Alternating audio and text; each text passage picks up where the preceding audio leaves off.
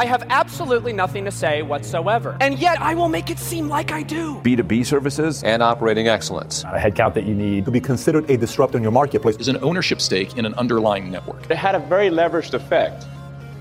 Welcome to the Dejargonizer. I'm your host, Amir Mizroch.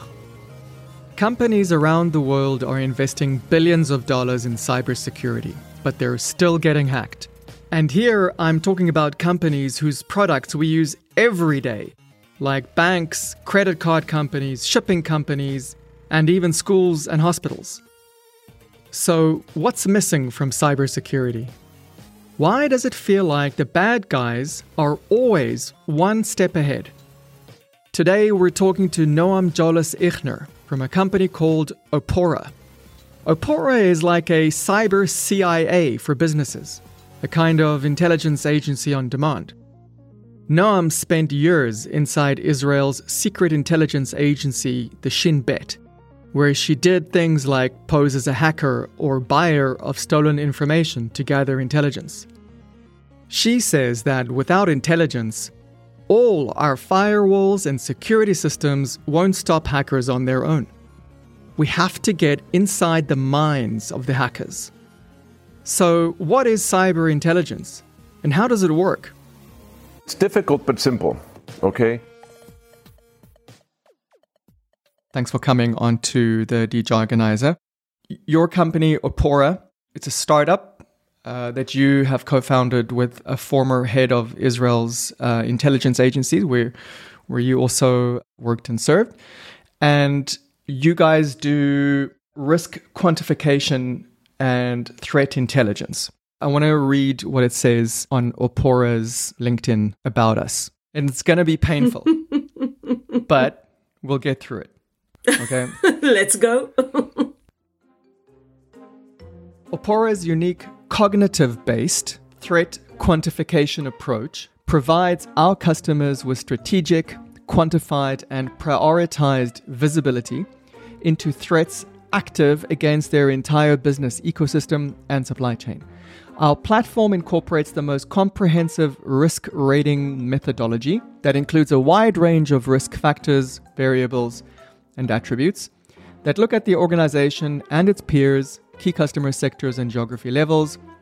We enable firms visibility into their entire supplier ecosystem, including nth tiers, that's a big N, small th, nth tiers, to fully assess their exposure to potential business loss risks.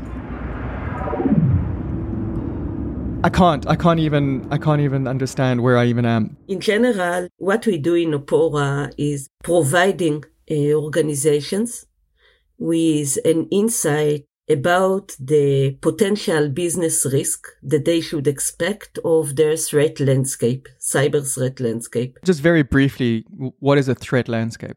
When we speak about threat landscape, we mean the potential threats that they are going to face. What is a cognitive based threat quantification approach and can you, you know, contrast it to a non-cognitive based? Intelligence for its own has no value. I can come and tell you stories about bad guys. I can come and tell you stories about malwares. I can come and make you not sleep at night because of the stories I'm going to tell you. Okay, I think we need an analogy here. So let me know if this works. Let's say I'm home and I can hear a noise in my attic. I have no idea what that noise is. I think this is a good example because what you speak of is about something that is absolutely amorphic to you. It only makes noise. And now we want to gain some insight of what it is, right? Dealing with cognitive analytics, this is the amount of unknown you are dealing with. You only have this small perspective of what someone is doing, and now you need to understand a lot of it the assumption is that there are patterns. Patterns reflect a behavior, and behavior reflect intentions and capabilities, etc. And let's say that we will take this voice that you are hearing, okay, from your attic, and we will start to see in which hours you are hearing it. In which cases it gets louder, in which cases it's more quiet. How it responds to actions that you take. If you will, example, react and make a noise of your own. What will be the reaction? What will be the constant reactions? We will try to take a lot of parameters, a lot of features, and analyze it. We will try to compare it to other noises, to other reports of noises in attics, and to reports of noises in general in houses. So, cognitive analytics are taking a lot of parameters and assume that there is a set of reactions.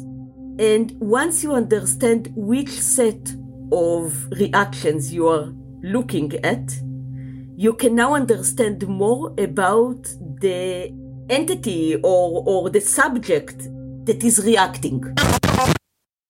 I don't understand why you don't just walk up to the attic with a baseball bat, open the attic, and just look for whatever is making that noise. Of course, the challenge that cognitive analytics are being used to within threat intelligence, cyber threat intelligence, it's not the single noise within a single attic. It goes to a highly complicated and dynamic threat landscapes that keep hit you ongoing and consistently, that you need to deal with.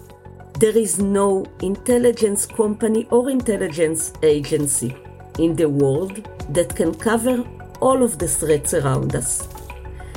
And this is the issue of the known unknown, unknown known, and unknown unknown. The known unknown are the things that we assume that we need to cover, that, that we assume that we need to collect. When you say cognitive, you're almost, in my mind, you're saying human. There is humans that are behind attacks, have patterns, and these things, if you know where, how to look for them, can trigger alerts. You need human knowledge. This is my, my point here. Hackers are hacking in certain ways. When you are looking at someone that is going through an airport, you are not looking at the way he prepared the bomb. You are looking at the way he behaves when he is struggling with the same issues that you and I are struggling when we are walking through the airport. And we assume that there will be things that he will do exactly like we do, but there will be things that he will do a little bit differently because his challenge is different. He needs to hide his identity. He needs to hide the bomb he is carrying. He will act a little bit differently. So, when I speak about patterns, it's not necessarily the bomb itself, and Amir, it goes to the unknown, unknown, and the struggle within intelligence. If I already know that he is carrying a bomb, and now what I need to see is which bomb he is carrying, I'm in a great situation in terms of intelligence. But my challenge is not that. My challenge is to even know that he is planning on carrying a bomb. Can you give me an example of a company in this kind of sector and this is kind of what their threat landscape looks like? Over the past two years, we see shift of um, threat actors uh, that are targeting other sectors. For example, bad guys, right? When you say threat actors, you mean bad guys. Exactly, people with people with bad intentions. Let's say it like that. So bad guys that are shifting their efforts, shifting the resources to target, for example, the maritime sector. Shipping. Yeah, shipping. Sometimes the interest will be financial, sometimes the interest will be to gather data, and sometimes they will target because of interest that has to do with creating chaos. Cybercrime is a rapidly growing threat to almost all aspects of modern life, and the shipping and offshore industries are no exception. Prior to the digital era, safety of the ship was primarily measured by seaworthiness and physical integrity. Today's fleet, however, with the growing complexity and services provided from shoreside networks via the internet, onboard systems are increasingly vulnerable to cyber attacks. safety of the ship has entered a new dimension. As the global maritime community, ports, vessels, and facilities are increasingly connected to and dependent on computer systems, the consequences of a cyber incident can be significant.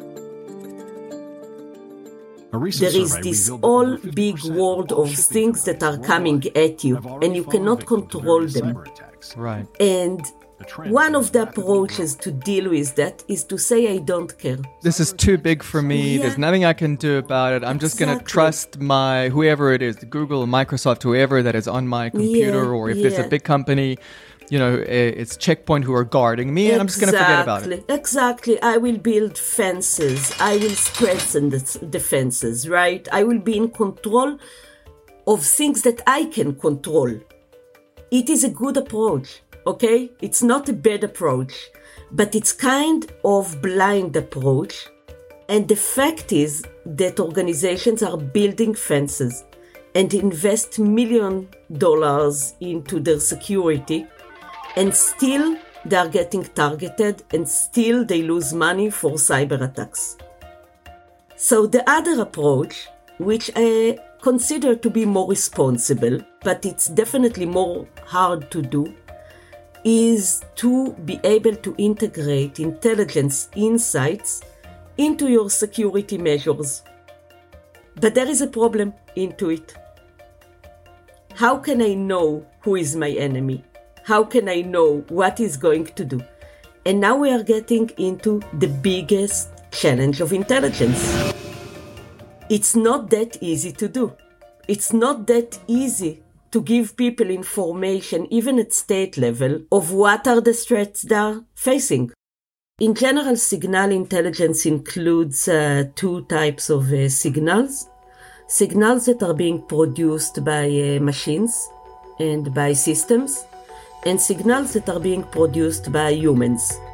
When you deal with intelligence, you need to guess a lot, you need to put a lot of assumptions, and there is nothing better than to see things in your own eyes or to speak with someone that sees it in his own eyes. You know, the last couple of minutes that you were speaking, I, I, my mind wandered.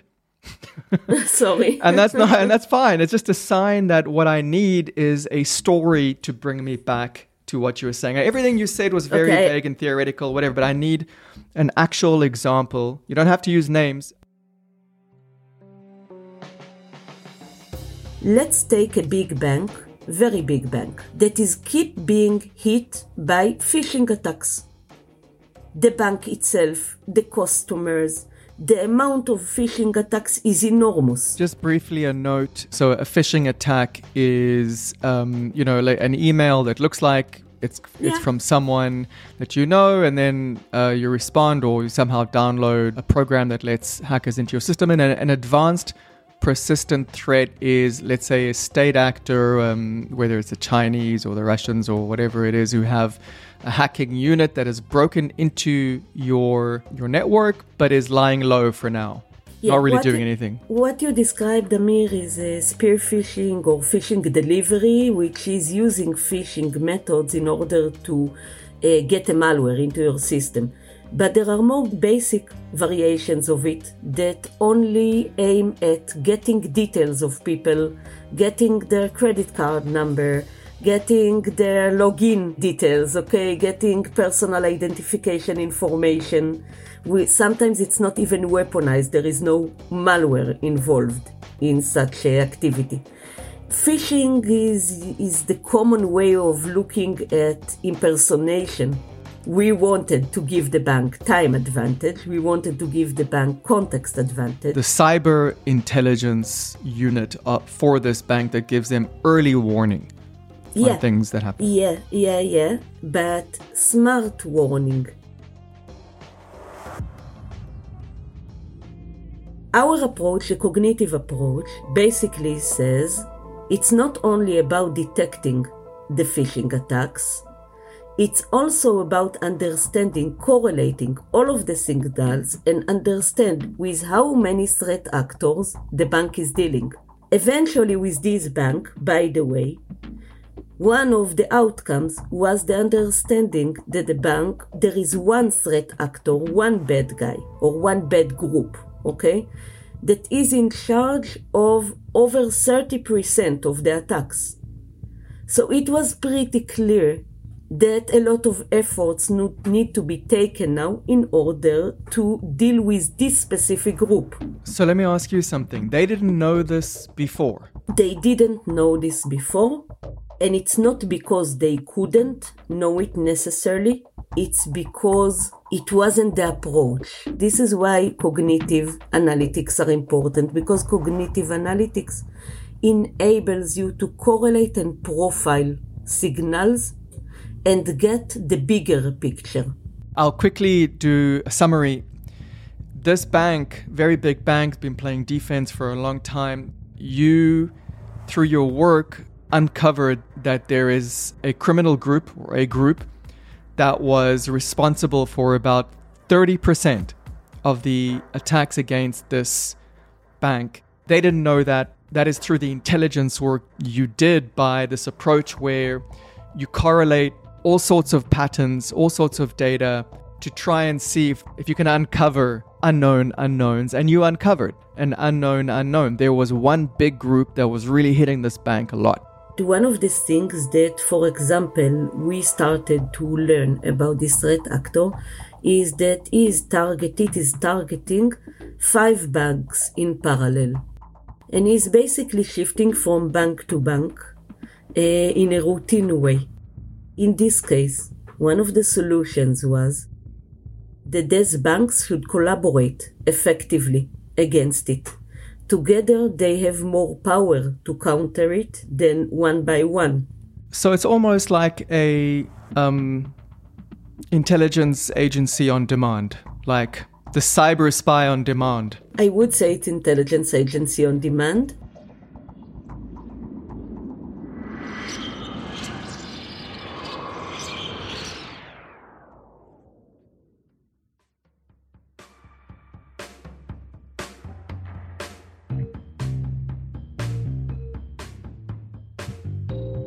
Intelligence on demand. That's exactly what a Opora is about and what seems to be missing from cyber today. But what do you think? Let me know by leaving a review or comment on your favorite podcast app or on Substack at thedejargonizer.substack.com. The Dejargonizer is produced and edited by Astrid Landen.